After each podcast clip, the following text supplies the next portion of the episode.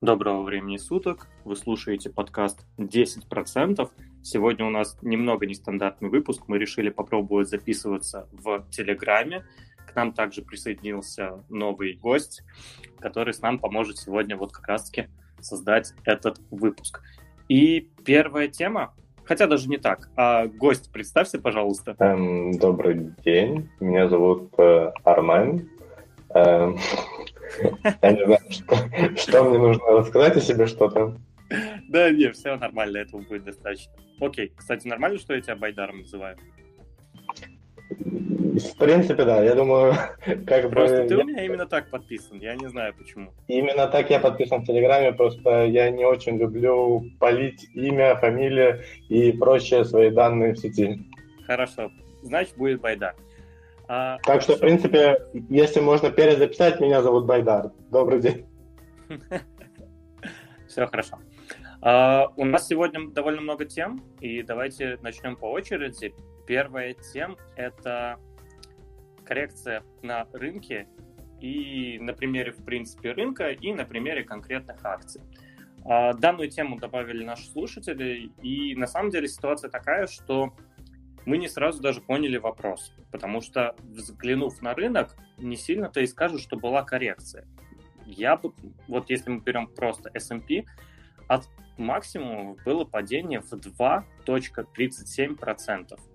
И назвать это коррекцией, это для меня с очень большой натяжкой, и у меня лично, на самом деле, такое мнение сложилось, что, наверное, вот этот человек еще не видел, так сказать, настоящих коррекций, которые вот бывают там на 15, 20, 30 процентов. А вот конкретно с датой коррекции я ничего сказать не могу, потому что я бы это просто не назвал бы коррекцией. В принципе, если говорить об ожиданиях, которые вот будут в будущем, то сейчас, буквально там на той неделе, Байден уже подписал пакет новых стимулов, и начали уже приходить новые чеки, и эти чеки уже пришли 90 миллионам гражданам США. И ожидается, что так как раньше, эти чеки могут пойти на фондовый рынок, что будет также поддерживать рост экономики и рост самого фондового рынка. И в этом плане пока еще непонятно, как отыграет вот эти подписи, которые подписал Байден, что будут выдаваться эти чеки просто вот простым людям. Кстати говоря, я только что тупанул, и у меня, оказывается, был открыт часовой график, и, может быть, я что-то неправильно глянул. Хотя нет, э, все верно, 2.6% у меня сейчас показывает падение. И вот конкретно коррекции я бы это, наверное, не назвал. Но окей, сейчас очень похоже на то, что люди готовы вот эти деньги понести на фондовый рынок. Хороший вопрос, понесут они их или нет. А, тут уже тяжело четко что-то сказать. Но ожидать прямо сейчас падения, наверное, нет можно, наверное, подумать ближе к апрелю, к маю, возможно, будет падение. Но пока что я не готов вот говорить, что будет падение 100%. Сейчас из того, что я вижу, что экономика страдает, экономику лихорадят, и, но правительство готово сделать все для того, чтобы попытаться ей помочь. Насколько действительно будет эта помощь работать, это хороший вопрос и отдельная тема. Э, пока что это работает. Что будет дальше, никто, опять же, не знает, как я часто люблю это говорить. Так что пока что коррекции я не вижу. В ближайшее время, имеется в виду ближайший месяц, наверное, предпосылок не будет. Но я, наверное, рекомендую поставить различные стоп-лосс ордера, чтобы вы не потеряли свои финансы при каком-то падении. Я лично пока что этого делать не буду, но, в принципе, я задумываюсь про это, потому что я тоже боюсь обвала. Я не думаю, что я там сильно буду выходить или сильно буду переживать, потому что моя стратегия более инвестиционная, и в этом плане мне, конечно, попроще, потому что не, не надо там следить за рынком каждый раз. Я вижу хорошую компанию, покупаю ее и больше особо не страдаю. В этом плане, в принципе, мне намного проще, нежели как трейдерам. Женя, что ты думаешь про эту тему, потому что ты про коррекцию что-то хотел сказать? А, да, да, в принципе, ты уже сказал все, что я хотел рассказать, потому что, да, я тоже согласен, что это не совсем коррекция, но я бы еще на самом деле добавил, что я бы, я бы все-таки бы не ставил бы стоп-лосса. потому что рынок сейчас все-таки очень волатильный, и некоторые бумаги, ну, прям, прям очень жестко лихорадит. И просто на открытии какого-нибудь из рынков тебя, может быть, ну, ну тебя может выбить из какой-нибудь акции, ну, и потом резко цена восстановится. Я сам уже неоднократно попадал на такую удочку, поэтому я теперь очень-очень осторожно отношусь к тому, чтобы ставить стоп-лоссы. Ну, а в принципе, то есть вот ты вообще думаешь, что лучше без стоп-лосса. Но это опять же только если инвестиционная стратегия это работает. Ну да, конечно, я же тоже больше инвестор, чем спекулянт. Поэтому, ну, я, я вообще за то, что мы, как бы, мы же немножко такие, мы в каждом выпуске говорим, что мы вот инвестор, да, но почему-то начинаем иногда рассуждать на какие-то спекулятивные темы, поэтому и да, я говорю, что все-таки нужно придерживаться какой-то четкой стратегии, а не просто давай поставим стоп-лосс, поставим какую-то подушку безопасности. Это можно поставить, если ты, ну, как минимум, у тебя уже акция торгуется в плюс, и ты как бы уже на ней заработал, и просто хочешь, чтобы э, зафиксировать какую-то минимальную прибыль, и тогда стоп-лосс тебе действительно поможет. Ну, погоди, окей, а если ты пытаешься избежать потерь, то есть, окей, даже если у тебя нету прибыли, избегать потерь это ведь тоже хорошая тактика. Да, хорошая, ты же ведь не знаешь, да, как бы как, как у тебя бумага будет вести там, ну, следующие там несколько дней, там, да, например, что как я тебе говорю, что я уже сам неоднократно попадал на эту удочку, когда меня выбивал из стоп-лосса, а потом, ну, резко цена восстанавливалась. Просто на открытии какого-нибудь какой-нибудь Америки, например. Ну, в целом, да, смотря, опять же, какой стоп-лосс. Если вы поставите стоп-лосс там 1-2%, ну, это, мягко говоря, шляпа полная, потому что рынки действительно прыгают вверх-вниз и по 10%, и, и более. Опять же, тут, скорее всего, речь идет про бумаги, которые идут из э, либо рынка там, технологий, так как про коррекцию говорят. Надо, кстати, какие-то другие ETF глянуть, потому что я лично смотрю на S&P 500 в основном, но есть же много других э, ETF, например, NASDAQ, э, который рынок технологий. Э, ну, даже вот я сейчас открою NASDAQ ETF на биотехнологии, и вот интересно, какая коррекция была тут. Тут была коррекция, кстати говоря, с 10 февраля по 5 марта на 17%. Но просто деньги перетекают из одних рынков в другие рынки. То есть биотехнологии вот просели на 17%, а, например, банковский сектор сейчас вырос. Точно так же и технологические компании, которые в основном хайпят, они сейчас могут больше проседать, а какие-то традиционные компании могут больше расти потому что просто деньги начинают перетекать из одного сектора в другой. А, бенефициаром коронавируса был, конечно же, IT-сектор, а, который постоянно приходили новые деньги, потому что, ну, можно сказать, только IT-сектор работал хорошо. Все работали из дома, IT-сектор мог продолжать работать, IT-сектор обеспечивал удаленную работу, и в этом плане компании, конечно, являлись бенефициаром коронавируса. Но вот туризм, авиаотрасль, банковский сектор, какие-то вот такие более традиционные вещи, там, нефтянка та же самая, они просели. И вот сейчас мы видим, опять же, что вакцинация там работает, у нас в Израиле все, все меньше и меньше количество заболевших, э, под, уже там с января по сегодня 21 марта с середины января по 21 марта количество кейсов новых там спустилось с 10 тысяч до 600, и, ну, я имею в виду новых кейсов в день. И значит, вакцинация работает. И это хорошая новость. Хотя, если честно, вот последняя статистика, что-то очень странное. Там выглядит как будто манипуляция с цифрами. Почему-то я ей не особо доверяю, но общаясь здесь с врачами, мне сказали, что статистике в Израиле можно верить. Тут она не приукрашено, не преувеличено, ничего такого. Вот, поэтому пока что я доверяю, хотя по цифрам выглядит очень странно. Ну, окей. А, суть сейчас не в этом, суть в том, что просто деньги начинают перетекать, и какие-то отрасли страдают, какие-то, наоборот, растут. Поэтому коррекции пока что нету. Говорить, что она будет в будущем, мы будущего не знаем. А, готовиться надо, конечно же, к худшему готовься к худшему, надейся на лучшее, как говорится. Поэтому э, Я пока деньги лично не выводил из акций и, наверное, даже не планирую пока что этого делать. На самом деле даже не знаю, что тут еще можно сказать.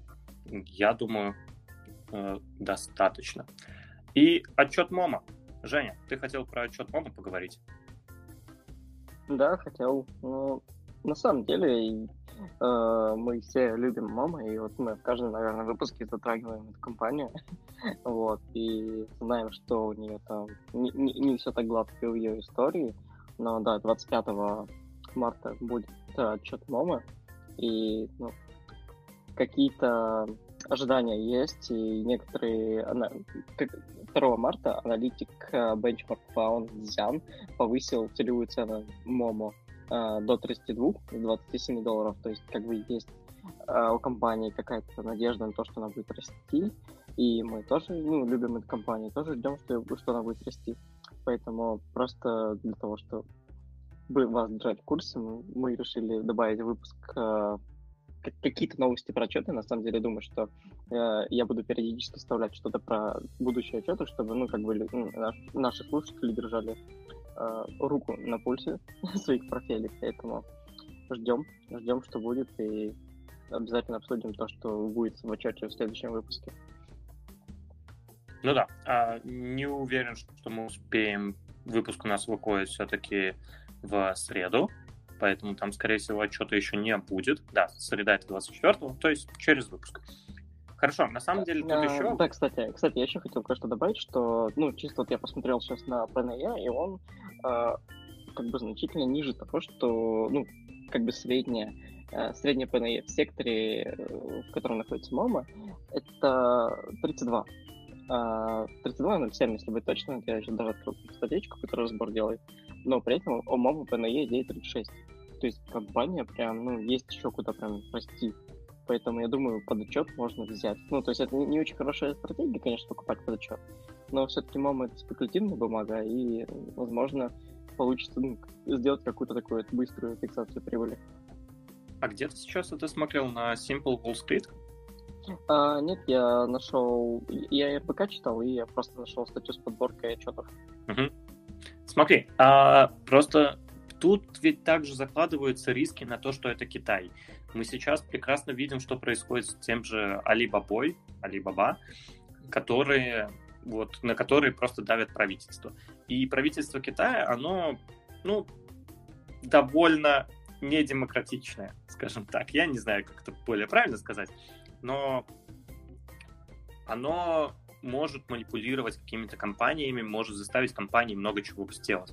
Точно так же, как и правительство во всем мире, но правительство Китая, оно имеет больший контроль, нежели в других странах.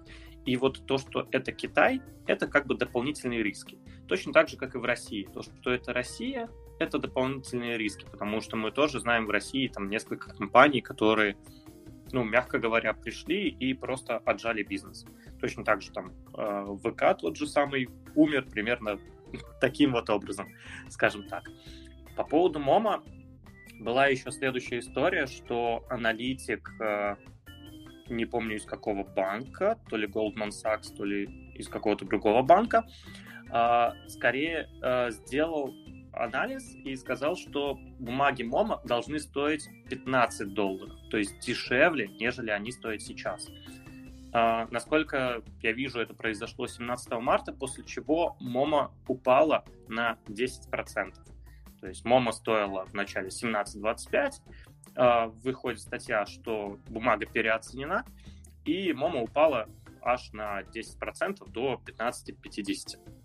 И, конечно, очень странная статья, очень необоснованная. Я ее глянул лишь мельком, но, тем не менее, действительно статья странная, но вот это вот падение на 10%, оно очень похоже, как будто спекулятивное. Причем после этого падения, опять же, мы уже откупили его, и сейчас падение уже не так заметно. Мы уже откупили половину, 5% уже вверх подросли. В принципе, скорее всего, отчет должен выйти хороший. У Momo сейчас э, довольно хорошая ситуация в плане финансов. Финансы растут у них. И поэтому Momo, наверное, это хорошая идея, которую я у себя держу. И, например, я помню, что Славик у нас переживал на тему того, что он не зафиксировал по 20 Momo, когда он вырос до 20 буквально там месяц назад. Я не знаю, я не фиксанулся и более чем доволен, как бы пока что я не чувствую, что я в убытках. То есть у меня в любом случае прибыль по бумаге и не сильно переживаю. Поэтому для меня Momo это хорошая история, хорошая часть портфеля в Momo держу и пока всем доволен. Хорошо. Да, а... Давай я пока ставлю себе 5 копеек по поводу Momo. А, да, как бы у них есть действительно проблемы с а, цензурированием в Китае, но, насколько ты помнишь, я в это время ставил себе Momo и там тыкал в приложение. И на самом деле э, я не скажу, что прям цензура в Китае сможет ударить сильно по Momo, потому что там такой контент, который особо, ну, такой не политический, и в основном там все там смотрят какую-то готовку, что-то про фитнес, что-то про еще что-то. И в целом я думаю, что мало чем цензура в Китае сможет повлиять на Момо, потому что там нет ничего такого какого-то острого контента или еще что-то, как вот, допустим, э, были случаи в Стиме, когда игру банили за то, что там была шутка про Винни-Пуха. Ну, кто знает шутки про... Ну, кто знает как, о том, как шутят про президента Китая, э, прекрасно понял эту шутку. Вот, но в Момо я не заметил такого, что можно прям так жестко зацензурить, и, и, и как бы и незачем. Там нет противоправного контента, или там нет там каких-то политических высказываний. Поэтому я думаю, что даже, ну, несмотря на это все, у компании есть очень большие перспективы. Ну да, насколько я помню, Момо, оно вообще про знакомство, как Тиндер. Да. А, ну, слушай, там не то, что прям Тиндер это типичный китайский суперапп. Там есть все. Там есть сообщения, там есть Тиндер, там есть видео с ТикТока. Это просто такая развлекательная социальная сеть. И в основном там, как я и сказал, общаются на такие супер бытовые темы. Там фитнес, как кто-то там природу, свои поездочки фоткает по Китаю, кто-то там еду свою выкладывает. Ну, короче, типичные такие вот бытовые вопросики. Ну, понятно, типичная социальная сеть. На самом деле, э, пока мы тут разговаривали, я глядел на график, и на графике я бы сказал, что за последние два месяца Момо нарисовал почти идеальную голову и плечи. Э, что такое голова-плечи? Это разворотный паттерн, когда, например, идет рост, и рисуется такая, такая фигура, похожая на голова-плечи, наверное, проще всего ее будет загуглить. И после этого, соответственно, обычно идет разворот в противоположную сторону. И сейчас нарисовалась голова-плечи, и такое ощущение, что с точки зрения техники она может пойти сейчас вниз. Я не скажу, что я вот доверяю вот этой технике, которая здесь есть, но вот я сказал пока что вижу, поэтому все равно будьте осторожны как инвестор, наверное, могу порекомендовать эту бумагу.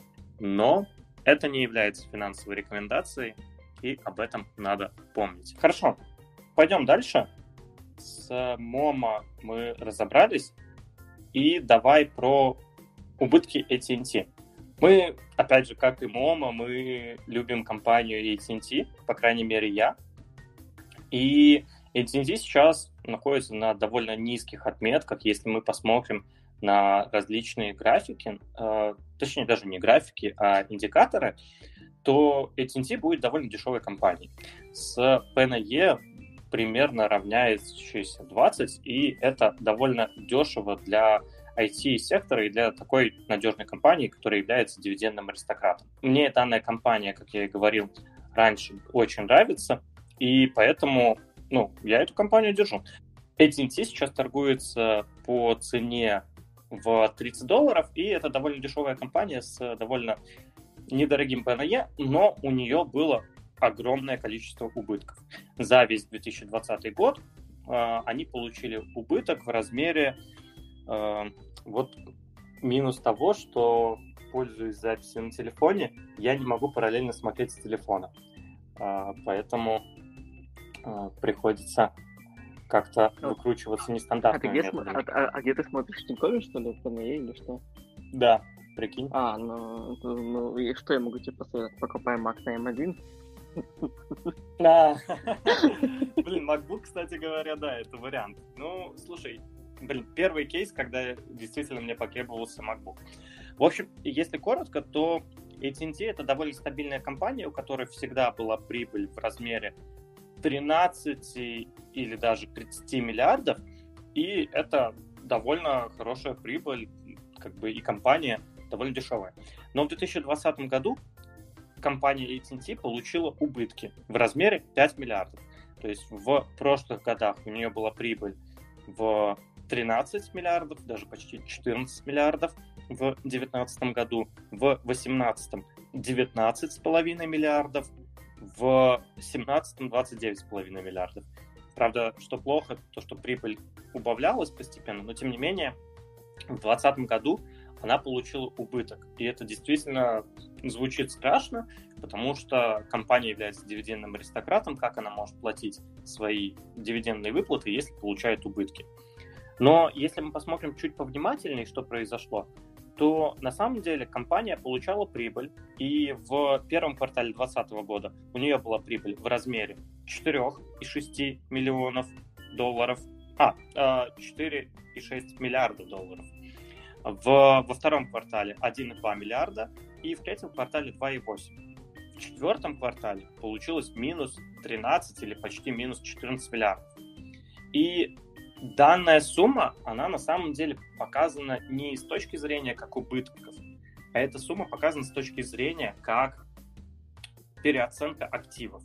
То есть мы все знаем, что компания AT&T владеет медиахолдингом Warner Bros., который выпускает фильмы. И данный медиахолдинг они купили относительно недавно, по-моему, три года назад, если я не ошибаюсь. И тогда они заплатили какую-то сумму за него в размере, насколько я помню, 50 миллиардов.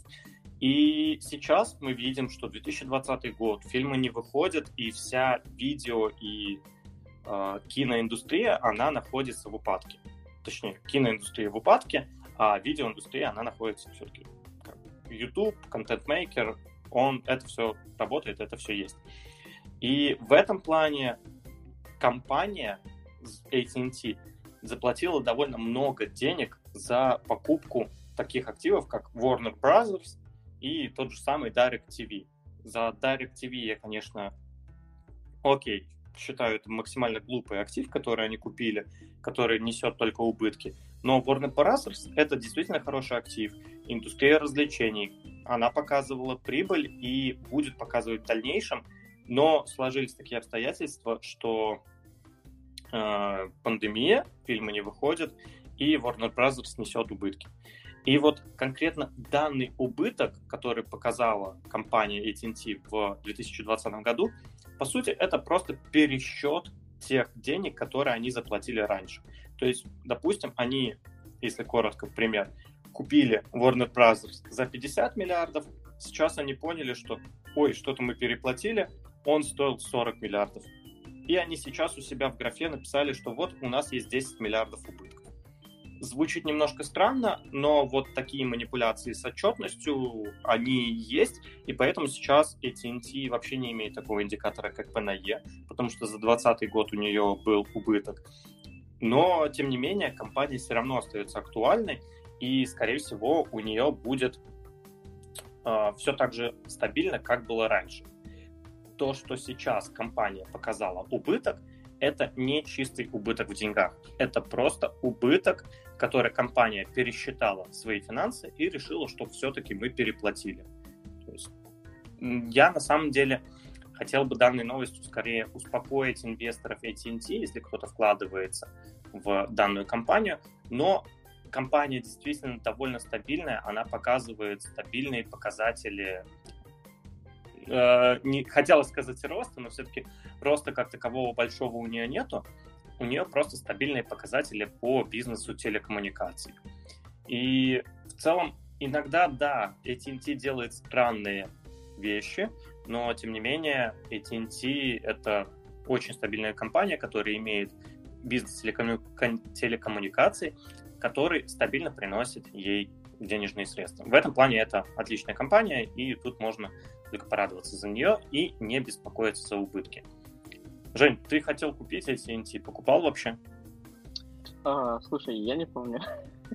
я правда не помню, потому что я вроде купил. А да, я зашел в Тинькофф и купил. Я прям сейчас мне загрузил Тинькофф. Да, ты мне в прошлый раз продал в прошлом, предыдущем выпуске так все продал AT&T, что я в нем пошел, но это скорее дивидендная история, потому что это все-таки не та компания, которую, на которую я надеюсь на рост, а скорее просто какие-то дивиденды, и, возможно, с помощью какого-то сложного процента в каком-то далеком будущем эта, эта акция будет пополнять сама себя. В каком-то смысле, может быть, опять же, данная компания, она недорогая на текущий момент и по цене, и по показателям. И она находится почти у своих там исторических минимумов. А, если так посмотреть, то AT&T в 2010 году разве что вот упала, когда вот был, был кризис, и, соответственно, все компании дешевели, AT&T также подешевел на 50%, и вот стоил примерно 23, он тогда стоил 25. Сейчас компания стоит 30 долларов. Э, сказать, что сильно бизнес развился у нее, наверное, не скажу, но очень нравится именно сторона диверсификации. Поэтому на долгий срок, возможно, кому-то эта история интересная. Мне скорее как вот диверсификация моих активов, чтобы она была. Хорошо. Но, но, но она еще же и особо не волатильная, то есть то вот даже вот если посмотреть на график за последний год, то ну, плюс-минус эта акция находится, ну, там пару долларов прибавляет и пару долларов убавляет. То есть там есть один диапазон какой-то, поэтому это такой прям очень хороший защитный актив, который еще платит дивиденды. Ну и да, у них неплохо диверсифицирован бизнес. Ну да. В этом плане, да, действительно, компания крайне стабильная, но э, я бы сказал, что это не волатильная акция после падения 2020 года. Опять же, если ты посмотришь на график, то, например, в 2019 году она выросла с 30 долларов до 40 долларов, и это, в принципе, рост на 50%, ну, на 40%. Слушай, на самом деле, 19 год это был тоже довольно крайне странный год, потому что там росло буквально под конец года, росло буквально все. И перед тем, как э, случилась пандемия, э, то там почти все акции были на своих исторических максимумах. То есть даже те, которые, в принципе, не, не, не должны были расти. Даже есть такая акция, как Малин Скотт, она тоже, по-моему, нет, ладно, тут я врать не буду, я не помню, но она, мне кажется, тоже отрастала. Вот. Ну и мы все помним, какие хаи пробивала Тесла. Поэтому, в принципе, ничего удивительного, что в 2019 году эта компания там имела какой-то высокий прайс. Ну, в целом, наверное, да, соглашусь. Но она не высокий прайс имела. Компания AT&T, она была, в принципе, волатильной. То есть она не прям, чтобы совсем там стоит на месте. И были какие-то падения, там, опять же, нулевых, когда компания за примерно... А, ну, хотя нет, это я три года, ладно, три года это я взял много довольно-таки, но упало на 66%, ну да, три года это я очень большой срок, конечно, взял. Ну, хорошо, качество, окей, э, я соглашусь, эта компания все-таки стабильнее, чем какие-то Beyond Meats, э, Solar Edge или тот же самый Momo. Это, конечно же. Ну, из-за того, что тупо сама компания побольше, тупо сами активы постабильнее, в этом плане, да, компания довольно стабильная. То есть с телекоммуникационным бизнесом вряд ли сильно что-то будет меняться. То есть, окей, сейчас появляется Илон Маск со своим Starlink, но сказать, что этот Starlink сейчас заменит все телекоммуникации, скорее нет, чем да. Он может заменить, э, ну, точнее, скорее дополнить на каких-нибудь там круизных лайнерах, на самолетах сейчас ведь э, действительно сейчас до сих пор в самолетах нету интернета. В 2021 году это звучит довольно странно. Если ты попробуешь в круиз куда-то съездить, то у тебя там тоже интернет будет стоить супер конских денег. И это тоже довольно странная история. Если мы говорим про грузоперевозки, то между городами также нету интернета, и антенну также можно разместить где-нибудь на грузовой машине, чтобы интернет был везде.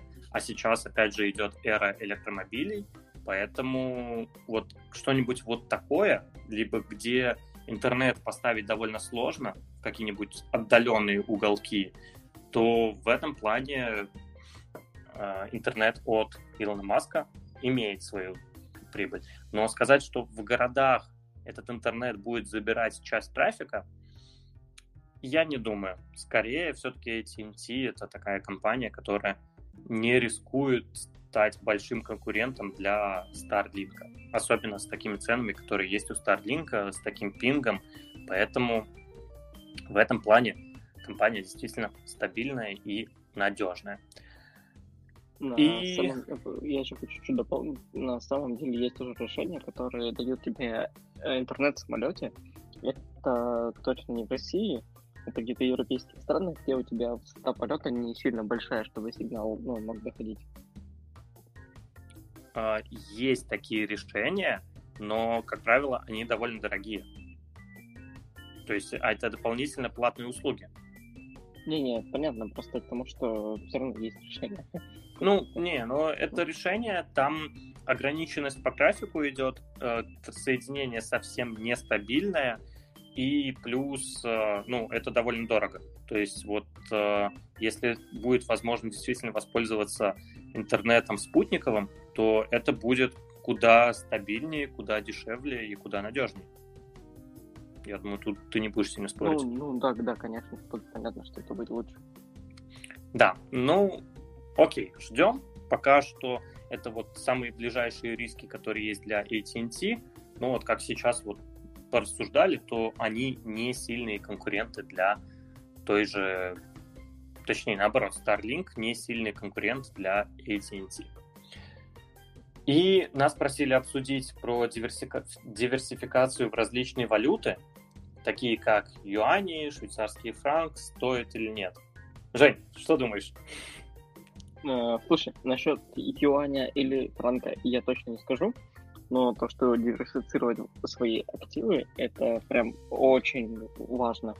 А, ну, я сейчас из своего опыта расскажу, что у меня примерно сейчас идет по 33% три валюты. 33% рублей, там 33 там, э, доллары и 33 евро. На самом деле это не точно, ну это так на глаз. Вот. И, поэтому, как бы, когда там один, одно государство там пытается что-то там делать, чтобы повлиять на свой курс валют, то я как бы до этого особо не завишу, потому что если, допустим, какая-нибудь Россия начинает там что-то там делать с рублем, то как бы у меня растет евро или доллар. Вот, поэтому если смотреть с точки зрения защиты, защиты своих финансов, то а, диверсификация своих там финансовых активов это просто прям очень важный пункт. Насчет юаня или франка я не скажу, но если посмотреть по графику швейцарского франка, то он довольно стабилен к доллару. То есть там плюс-минус он держится на одном уровне с ним. Он скорее очень сильно приближен к евро, наверное, поэтому это на самом деле прям очень хороший актив для того, чтобы не заработать, а чтобы, наверное, сохранить. А про юань я не скажу. Ну, то есть вообще, потому что я не изучал эту валюту, и судя по графику, она какое-то время была выше, чем стоит сейчас. Но за последний год у меня есть какой-то такой плавный рост по отношению к доллару. Я бы сказал так, что в целом э, диверсификация по валютам действительно важна. Но только если у вас огромные какие-то финансовые деньги есть. Если мы говорим про то, что мы владеем там, ну, даже 100 тысяч долларов, даже, наверное, миллионом, то, наверное, диверсифицироваться конкретно по валютам нету большого смысла. Если уже десятками миллионов исчисляем и более, то да, наверное, стоит про это задуматься, потому что проценты не такие большие э, на заработки. Вы не можете, когда владеете десятками миллионов долларов, так легко входить в акции и выходить из них у вас есть стакан, у вас есть какие-то ордера, которые должны быть выполнены.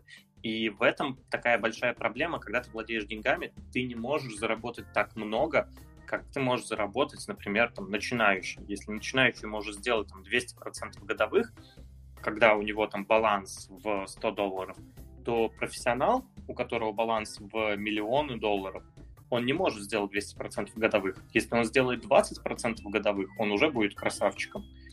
И в целом валюты, они не так сильно прыгают относительно друг друга. Если мы возьмем DXY, это индекс на доллар. Есть основной такой индекс показателя для валют, когда берут 6 основных валют. Это евро, иена, фунт стерлингов, канадский доллар, швейцарская крона и швейцарский франк. и эти шесть валют, их как бы там складывают между собой, и доллар вот делят на эти шесть валют. И сколько вот получается. И этот индекс, он показывает, насколько какая-то валюта упала, выросла или что с ней, в принципе, произошло. Потому что в нашем мире нету ничего стабильного. То есть, если мы говорим там про какие-то валюты, мы все знаем, что рубль постоянно меняет свою цену, и доллар, например, более стабильная валюта, нежели рубль. Если мы говорим про российский рубль, там, белорусский, неважно, гривна, э, наши СНГшные валюты. Если мы говорим, например, про тот же самый шекель, то за полгода мы сейчас вот замечали такую ситуацию, что когда я сюда приехал, там полгода назад, условно, последний раз я сюда приезжал, а, шекель стоил 3, точнее, 1 доллар стоил 3,4 шекеля. Сейчас шекель стоит, точнее, доллар стоит 3,2 шекеля. То есть кажется, как будто э, шекель укрепился и доллар стал стоить меньше. На самом деле произошла ситуация противоположная. Доллар упал относительно шекеля. И так как в нашем мире нет ничего такого стабильного, есть вот этот индекс, на котором можно посмотреть, как меняются какие-то вот валюты, как они, в принципе, коррелируют между собой. Если мы глянем на этот индекс, то он окей, он прыгает вверх-вниз э, довольно сильно, но если мы возьмем пик, который был в 2002 году, и самый минимум, который был у доллара в 2008 году, то было падение на 40%. Еще раз, это самые-самые большие пики с, за, там, за, наверное, сколько лет? С 80 80-х годов. То есть с 80-х годов самое большое падение 40% за 8 лет. В целом, мне кажется, это не супер страшная история. И когда там какая-то валюта, опять же, вот так сильно падает, а, если в этот момент мы инвестируем в акции, которые выросли, ну, в целом заработать на акциях за 8 лет, увеличив объем денежных средств в два раза, пусть даже и в долларах, это довольно неплохо. Вы все равно останетесь в плюсе, если просто там скинетесь в S&P индекс тот же самый. И поэтому диверсификация по валютам важна, но я бы не стал на этом зацикливаться в моменте, когда мы говорим про какие-то небольшие финансы. Там, в районе там, тысяч долларов, там, десятков тысяч долларов.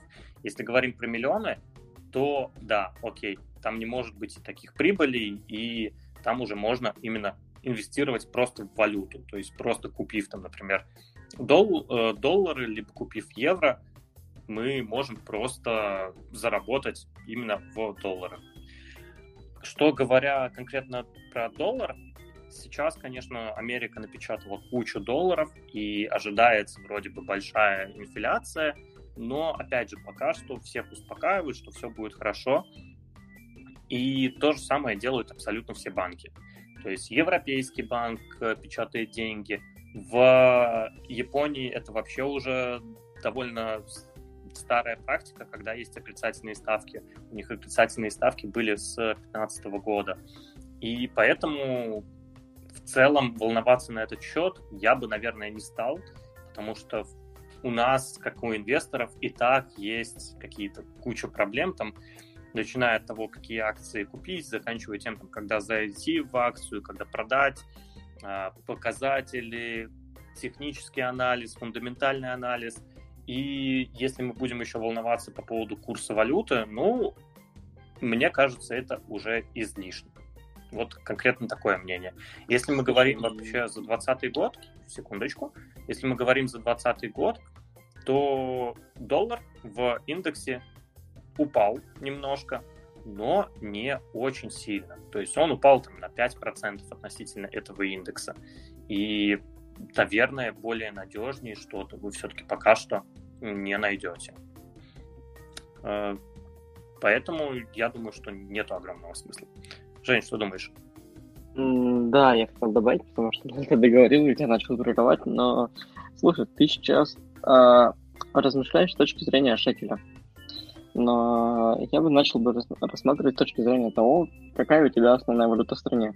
Ну, допустим, хранить деньги в рублях – это супер плохая идея, потому что рубль – это очень нестабильная валюта, поэтому для россиян укрепление валют, даже там, если у тебя там пару тысяч, э, э, э, не знаю, даже пару тысяч долларов уже хорошо, если они у тебя есть, потому что мы знаем, как показывает история, что э, рубль за один день может обвалиться на, ну, на такую приличную сумму, то есть мы можем вспомнить историю с Крымом, можем вспомнить историю с как там, нефтяной войной, когда мы из Саудовской Аравии пытались там цены демпинговать на нефть.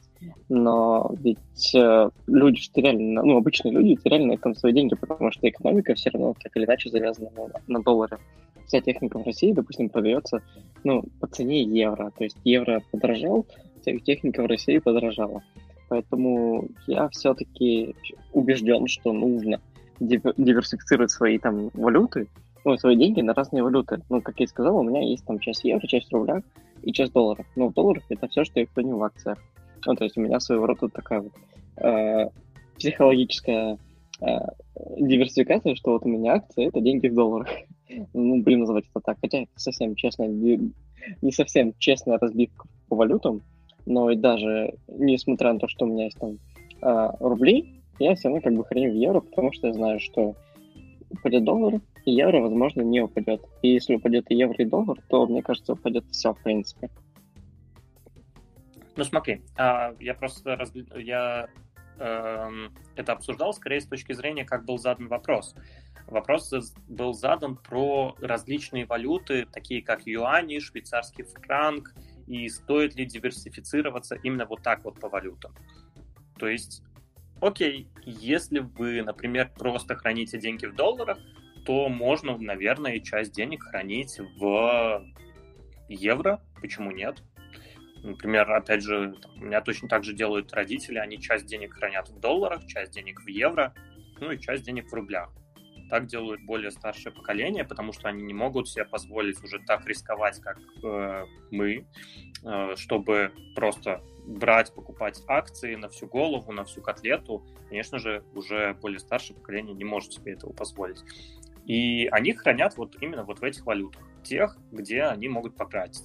Именно с точки зрения юаней, там, швейцарского франка, либо еще других валют, ну, они скорее не могут их нигде потратить, они не, не полетят в Японию, чтобы их потратить. Поэтому они не используют эти валюты. В общем, именно с точки зрения инвестиций, мне кажется, это излишне. Что ж, я надеюсь, мы на самом деле обсудили данную тему. Давай тогда еще парочку обсудим. И это стоимость драгметаллов в ближайшей перспективе или во что вложить средства в предстоящем обвале рынков. Смотрите, я, наверное, хотел бы сказать, опять же, про предстоящем обвале рынка. Никто повторюсь, никто не может сказать, когда будет обвал рынка и будет ли он вообще. То есть, да, сейчас многие говорят про обвал, но если мы посмотрим историю и вообще как происходит, как работает с рынком, то обычно происходит следующим образом. Если все вокруг говорят про обвал, значит идет рост. Если все вокруг говорят, что все очень хорошо, будущее за биткоином и либо что-то подобное, окей, скоро можно ожидать падения. Лично я это заметил, опять же, на криптовалютном рынке, потому что это криптовалютный рынок, он, ну, это рынок первый, куда я, в принципе, зашел, и он, конечно, дико спекулятивный. То есть новости на этом рынке влияют очень сильно. Но все, что есть в криптовалютном рынке, оно не появилось откуда-то из воздуха, оно пришло как раз-таки из обычных рынков. И поэтому я могу сказать следующее, что да, мне сейчас совсем не нравится ситуация в экономике, и да, я считаю, она просто ужасная, страшная, и как бы э, сказать, что сейчас все хорошо, это, наверное, там, с порой чушь. Но сказать, что будет обвал, я не могу сказать это со стопроцентной уверенностью. Поэтому сказать, что вот сейчас, там, в апреле, в мае будет обвал, как, опять же, делает тот же самый Вася с канала «Деньги не спят», я не могу быть на 100% уверенным. Поэтому, опять же, мне намного проще занять позицию вот такого инвестора, что я покупаю часть бизнеса, а не спекулирую на акции. Мне морально так проще и выгодней. Мы про это постоянно говорим. Но если мы говорим про стоимость драгметалла в ближайшей перспективе, то, не знаю, мне лично не очень нравится идея с драгметаллами. Да, они на протяжении всей истории были каким-то таким граалем, который только растет. То есть золото только растет, э, серебро только растет, э, другие драгметаллы только растут, но ведь это не совсем так опять же, мы часто видим падение этих драгметаллов. До сих пор ну, не совсем понятно, насколько вообще эти драгметаллы можно применить именно так массово.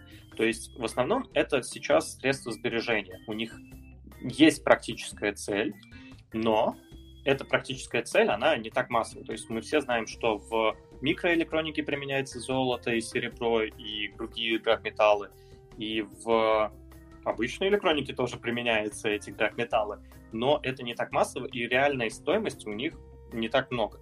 Сейчас, опять же, с появлением вот этих биткоинов и криптовалют появились новые возможности куда-то инвестировать. Я не хочу сказать, что биткоин, как его называют, цифровым золотом, что он полностью заменит э, все традиционные активы, и вот там появится, опять же, биткоин — это цифровое золото, лайткоин — это цифровое серебро, и вот появится такая штука, и будут только туда нести деньги. Но, тем не менее, мне, наверное, идея инвестировать в драг-металлы не очень нравится, потому что она, как по мне, кажется все-таки немного устаревшей. То есть мир действительно очень сильно поменялся в наше время, и мы это, конечно же, видим мы все сейчас записываемся на телефон, и вот это IT, которое пришло к нам за последние 20 лет, оно сильно поменяло все в мире. И мне не очень нравится вот идея именно драг-металлов, потому что у них нету какой-то реальной применимости. Поэтому даже в качестве сбережений я для себя, наверное, не буду покупать. Но в качестве того, что я отдаю дань уважения к этим инструментам, которые долгое время пользовались популярностью, окей, да, они пользовались популярностью, но, опять же, точно так же, плохой пример, но тем не менее, точно так же, как и Kodak когда-то пользовался популярностью, либо какие-то другие компании, может все это уйти просто на нет. А, я сейчас, на самом деле, попробую нагуглить как раз-таки график, насколько я помню, график золота, он последние три года только падает и даже на фоне пандемии продолжал падать. Жень, ты что вообще думаешь про драгметаллы? Инвестировал когда-то? И что ты можешь сказать? Нет, я не инвестировал, но я, в принципе, не очень люблю вкладываться в драгметаллы, потому что они растут. Ну, это как бы считается, они, что это какой-то такой некий защитный актив, который растет во время там, кризисов и прочего. Но никто не учитывает тот факт, что если, ну, ну как бы настает все совсем плохо, то падает все. И золото, и серебро, и акции какие-то, ну, если такой прям мировой кризис. Поэтому, ну, как бы инвестировать в золото, ну, можно, но я бы, наверное, бы инвестировал бы, наверное, в какой-нибудь ETF, который, ну, покрывает компании, золотодобывающие компании. И это, ну, как бы, есть у меня там свое правило, сколько я там могу вкинуть какую-то акцию, и советую каждому придумать такое правило, чтобы, ну, твой портфель а, был диверси... диверсифицирован, ненавижу это слово, а, на какое-то количество процентов, и ты можешь, там, не знаю, вкладываться в, в золото, например, там, ну, для кого-то 20%, для кого-то 10%, чтобы, ну, иметь хоть какой-то там минимальный защитный актив, если тебе так будет спокойнее. Но лично я сам деньги в золоте вообще не держу, да и, в принципе, вообще драгметаллов я не держу. Я сейчас на всякий случай даже проверил, я на самом деле спорол небольшую чушь. За три года, если брать вот конкретно три года, золото выросло на 30%. И в 2020 году, до пандемии, оно побило максимум. Но, как, как ты и сказал, оно если падает весь рынок, то и золото также падает. Золото сейчас упало от своих пиков на 15% как раз-таки после майского э, ну, кризиса, как я даже не знаю, как это сказать. Точнее, даже если сказать совсем от пиков, то упало на 20%. И не идет восстановление. То есть оно пока что идет падение, и, наверное, да, если будет, опять же, вот э, падение, то падать будет все. Я, наверное, да, с тобой также соглашусь. Но конкретно золото, я не знаю, меня никогда не привлекала эта инвестиция. И вот если мы посмотрим, опять же, в восьмой год, восьмой год, кстати говоря, также вот было падение. Это падение в восьмом году было на 30%. То есть падало все, золото также падало. Если мы посмотрим в нулевой год, то есть это э, крах доткомов, ну, тут немножко странно. Там было падение на 20%. Мне сейчас тяжело сопоставить, когда был крах доткомов и вот когда было падение на золоте. Поэтому, если падать будет, то падать будет все. Сказать, что драк металла сейчас э, перспективный, не знаю. По поводу во что вложить средства, э, смотрите, я до недавнего времени думал, что я в принципе не знаю, куда можно вкладывать деньги, потому что если мы говорим про акции, окей, акции поддерж... подвержены волатильности, все может упасть. Если мы говорим про какие-то, окей, другие инструменты, име... имеется в виду золото, ну, либо какие-то драгметаллы, ETF, все это будет падать. При падении будет падать все. Но э, есть еще такой актив, как недвижимость, и недвижимость я тоже думал, что будет падать, потому что немножко непонятно, зачем людям жить где-то в центральных городах и платить огромные деньги, когда они могут жить где-нибудь в условной там не в деревне, но в каком-то более мелком дешевом городе, работать на удаленке и платить намного меньше денег.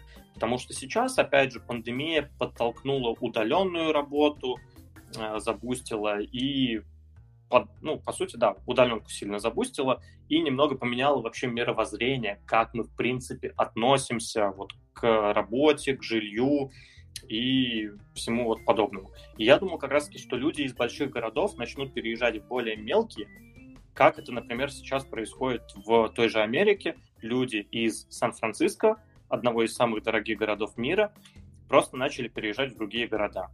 И я, блин, даже не помню, как это называется, но у этого появилось даже отдельное название, то ли из, большой исход, какой, что-то такое. И я уже библейское что-то начал приплетать сюда. А, и вот сейчас как раз-таки люди мигрируют из вот этих больших городов. Но мы не так давно записывали, насколько я помню, это был 24 выпуск, про инвестиции в недвижимость. И там, соответственно, у нас был пришел спикер, который рассказал нам про проект по покупке недвижимости и как раз-таки рассказал про свое понимание, как он видит кризис вот, пандемии и как сейчас будет образовываться э, цена на недвижимость. И я, наверное, соглашусь с его пониманием. Он рассказал про то, что цены в городах могут э, не будут меняться, потому что люди также будут ехать в города, но они просто не будут ехать в самый центр. Им выгоднее купить где-нибудь недвижимость недалеко от города, чтобы жить подальше именно от шума, от самого города, но все-таки пользоваться инфраструктурой самого города. И лет через 10, когда придут, прибудут, опять же, электромобили, прибудет э, автопилот, прибудет, тоже странное слово, когда это все появится, намного дешевле будет жить за городом и просто пользоваться автопилотом, пользоваться дешевыми такси, нежели жить в центре города. Это будет и спокойнее, и дешевле, и как-то экологичнее, потому что лично я, например, я, например, купил э, квартиру за городом, и там пользуюсь, соответственно, э, ну, как, мы в лесу там где-то э, живем, и вот я, соответственно, могу зимой пойти и э, по лесу, по лесу побродить. Я вижу, Иван хочет поднять руку. Я как раз-таки хотел этот момент обсудить, поэтому я добавлю Ивана в спикеры. И, Вань, ты хотел что-то рассказать? Это все еще я. я... Меня нормально слышно? Я понял. У тебя все еще там куча аккаунтов. Окей. Очень много аккаунтов, да. Э, я просто хотел рассказать про интересную историю в Штатах. Э, я не знаю, знаете ли вы про travel-блогера Птушкина. Он просто э, рассказывал про, про Гавайи, и много этих специалистов, они просто уехали из штатов, ну, из своих штатов в, в Гавайи потому что очень, очень дешево э, сейчас э, снимать э, отель, и в итоге, ну, многие говорили, что это э, в итоге получается еще выгоднее. То есть у них, получается, э, аренда жилья заканчивалась, и они просто уехали в Гавайи, потому что, ну, из того, что я знаю, Гавайи это самое э, лучшее место в Штатах, и они говорят, что вот жизнь в отеле им обходится в итоге дешевле, чем они снимали свое жилье там где-то в Лос-Анджелесе, Нью-Йорке или э, в других штатах. Ну, интересный кейс. Да, я, кстати, помню этот выпуск про Гавайи, тоже его смотрел. В целом, наверное, соглашусь, но вот я сейчас там э, смотрю на Штаты, смотрю, куда можно там поехать при желании, но Гавайи я как-то, если честно, не рассматриваю, все-таки это не континентальная часть, но это так, к слову, окей. Так что да, такой момент есть, и многие как раз таки уезжают. Гавайи, наверное, на самом деле такой экстравагантный вариант, то есть чисто съездить на полгода отдохнуть, но, тем не менее, этот процесс, он начался, он есть, его вряд ли сможет остановить что-то, потому что, по сути, вот это движение из городов, это какая-то вот такой следующий виток потому что мы просто можем начинать работать удаленно, и сейчас понятно, что удаленная работа будет только прогрессировать. Поэтому это вряд ли кто-то сможет остановить, но тем не менее, скорее всего, просто будут уезжать не совсем там в какие-то другие города, а просто подальше от городов, где жилье будет подешевле. Поэтому я сейчас считаю, что единственное, наверное, куда можно вкладываться, это недвижимость. Какая-нибудь дешевая недвижимость. И которая в перспективе будет расти. Я не говорю сейчас про недвижимость там где-то вот в центре, а, как, соответственно, хотя вот а, нам спикер говорил, что в центре недвижимость, она всегда будет дорогой, тупо потому, что это сохранение денег. То есть всегда будут люди, которые хотят жить именно в центре, чисто чтобы где-то зарыть свои деньги, и вот это будет центр каких-то городов. Ну вот если говорить про какие-то другие инструменты, это вот недвижимость где-нибудь в пригородах. Относительно недорогая, она будет дорожать, города расширяются. Как-то так. Эм, окей, Женя, а что ты скажешь, куда вообще можно вложить свои средства, если вот бояться обвала? Слушай, ну, на самом деле мне тоже стала нравиться недвижимость, но тут нужно прям сильно, сильно выбирать место, где вкладываться, потому что мы все видим, что у нас происходит ну, по стране, я сейчас говорю про Россию, что мы, у нас строится куча жилья, которое со временем будет ну, просто обесценится она, потому что мы все видим эти вот многоэтажки, мы видим вот эти районы без инфраструктуры, откуда люди уже уезжают и пытаются продать свои квартиры чуть-чуть дороже, но они висят там, не знаю, можно сказать, месяцами, их никто не покупает.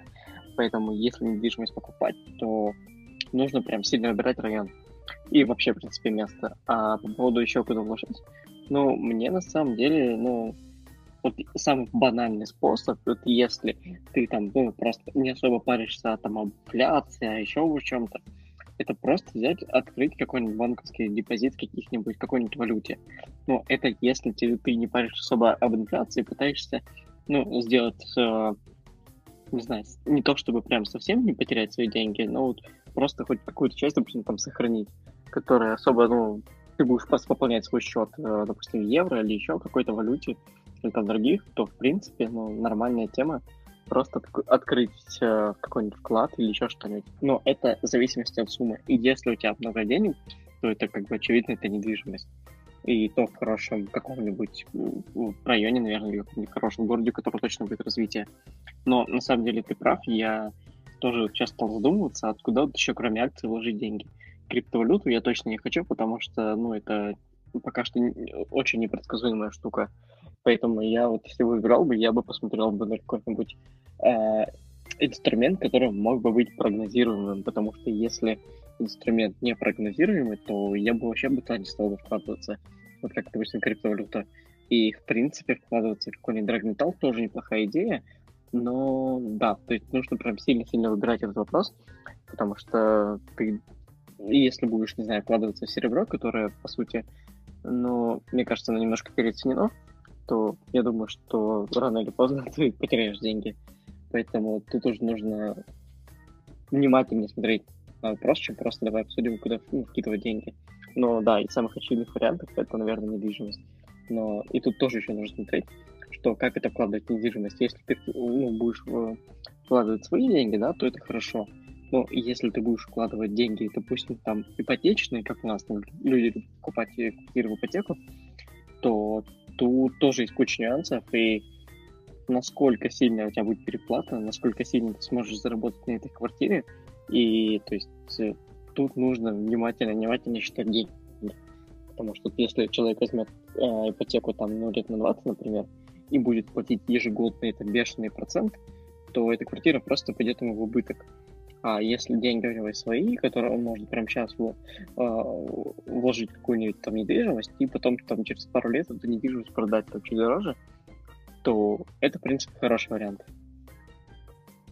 Ну, я, наверное, хотел бы сказать, опять же, то, что чем больше э, возможность заработать денег, тем больше риск. Эта корреляция, она всегда сохраняется, и как бы, да, есть возможность эту корреляцию немного пододвинуть, чтобы увеличить свои, там, уменьшить свои риски и увеличить свои потенциальные прибыли. Но все равно по дефолту, чем больше у тебя ты ориентируешься на прибыль, тем больше будет риск. Поэтому от этого вряд ли получится хоть когда-то куда-то убежать. Поэтому считать и все это просчитывать, это все всегда персонально, индивидуально. И да, наверное, мне понравился вариант с э, просто банковским вкладом. Вот это надежно. Если все упадет, окей, банковский вклад не упадет. Но опять же, даже тут и банк может разориться, и что-то произойти, поэтому нету ничего там, 100% надежного. Нельзя сказать, что вот иди туда, купи это, и тогда будет все счастье. Поэтому я думаю, что мы полностью и правильно ответить на этот вопрос не сможем. И, наверное, этого не сможет сделать никто без тщательного анализа. И даже с тщательным анализом полностью правильно ответить ну, невозможно просто на этот вопрос. Вань, может, тебе есть что сказать? Извини, что я тебя Ваней называю. Просто так подписан, так удобнее. Ну, я бы сказал, что про недвижимость э, э, много лет назад, ну, я бы сказал бы в детстве даже, я думал, что это классно иметь типа три или пять квартир, сдавать их или что-то в этом духе, либо же, ну, как думал, что квартиры растут, но недавно я слышал историю ну, это как бы э, э, реально репортаж о том, как э, арендодатель, ну, то есть взяли квартиру, сдали, и тот человек, который э, жил в квартире, он за 9 дней, э, я не знаю, каким образом, это причем в России было, он каким-то образом умудрился оформить эту квартиру себе, и э, еще и, и, э, и успел ее вроде бы еще продать чужую квартиру. И в итоге, как э, э, было объяснено, что органы, которые э, ну, смотрят на такие операции, они не, э, не смотрят даже на то, что, допустим, человек, э, владелец квартиры, что э, перед ним стоит именно этот э, человек. Они просто смотрят, допустим, если есть скан паспорта, что, например, э, номер паспорта, э, имя, фамилия, там, я не знаю, э, дата рождения совпадает, и этого им э, достаточно. Ну и я слышал уже не одну историю про вот такие какие-то непонятные ну, э, моменты э, с, с квартирами. Более того, э, есть еще пример, ну, на примере Украины, тоже я, смотрел э, выпуск от одной адвокатской конторы, э, в Украине можно купить пустой нотариальный бланк. И на этот нотариальный бланк можно внести все, что угодно. И в Украине есть такая история, что вот покупают нотариальные пустые бланки, причем они полностью соответствуют всем нормам. У них там есть э, QR-код, там, и этот QR-код можно проверить. То есть это ну, э, настоящий бланк пустой. И на этом пустом бланке пишут, что типа какую-то квартиру э, ее там отдали. И, и в итоге приходят э, ребята с, с полицией, и, э, и были случаи, что просто людей выселяли. Поэтому, ну, э, мне кажется, квартира это ну, немножко все-таки рискованно. Ну, конечно, да, это, такие ситуации бывают, особенно, опять же, в наших странах. У нас много чего веселого бывает. Э, даже здесь, как, как э, у меня была странная история, это немножко автопа, но просто забавная история. Э, я планировал в Израиле пойти получить права. Если у тебя есть 5 лет опыта, то ты можешь просто прийти и сказать, ребята, я хочу, соответственно, права, просто тебе их сразу дают. То есть, если у тебя есть 5 лет опыта, то тебе сразу дают права местные. Если у тебя нету 5 лет опыта вождения, то тебе надо сдавать экзамен. Если у тебя просто нету прав, то тогда полноценно учиться. И мне ребята просто предложили, а ты возьми, просто купи права в России, просто вот эту корочку за 10 тысяч. Пусть его, их тебе почтой пришлют, и здесь просто дашь, как бы, и просто получишь сразу права. У меня просто лично нету 5 лет опыта, и я такой, а, ну прикольно. То есть вот эти приколюхи с покупками документов, они реально работают, и это, это конечно, очень забавно все выглядит, но даже в других странах это как-то работает. Ребят, хочется сказать, что, конечно же, если вы занимаетесь своими финансами, то вы должны беречь свои финансы. И в этом плане, опять же, мне нравится книга, которая называется «Самый богатый человек в Вавилоне». Мы уже советовали ее в этом подкасте. И первое правило – это откладывать часть прибыли к себе, а второе правило – это заботиться о своих финансах. Имеется в виду, то есть, если вы вкладываете какие-то деньги куда-либо, не делайте это на обум, все проверяйте, все перепроверяйте, и потом пере-перепроверяйте, и только потом уже можете вкладывать какие-то деньги. Никто за вас проверять или еще что-либо давать правильные советы не будет все нужно делать лично, либо платить специальным людям, которые уже занимаются этим, для которых работа помочь вам сделать все правильно. Но даже мы, опять же, в данном подкасте, либо кто-либо с Ютуба, никто не сможет рассмотреть вашу ситуацию просто индивидуально. Поэтому заботьтесь о своих финансах сами, обучайтесь этому, и это крайне важно. Что ж, на самом деле, я думаю, на такой вот ноте пора уже заканчивать. Всем спасибо за прослушивание. Это был такой экспериментальный выпуск, который мы записывали в нашем телеграм-канале. Ссылка будет в описании. Подписывайтесь на нас, э, оставляйте какие-то свои темы, потому что мы их разбираем. Всем спасибо за прослушивание. Всем до скорых встреч. Пока-пока.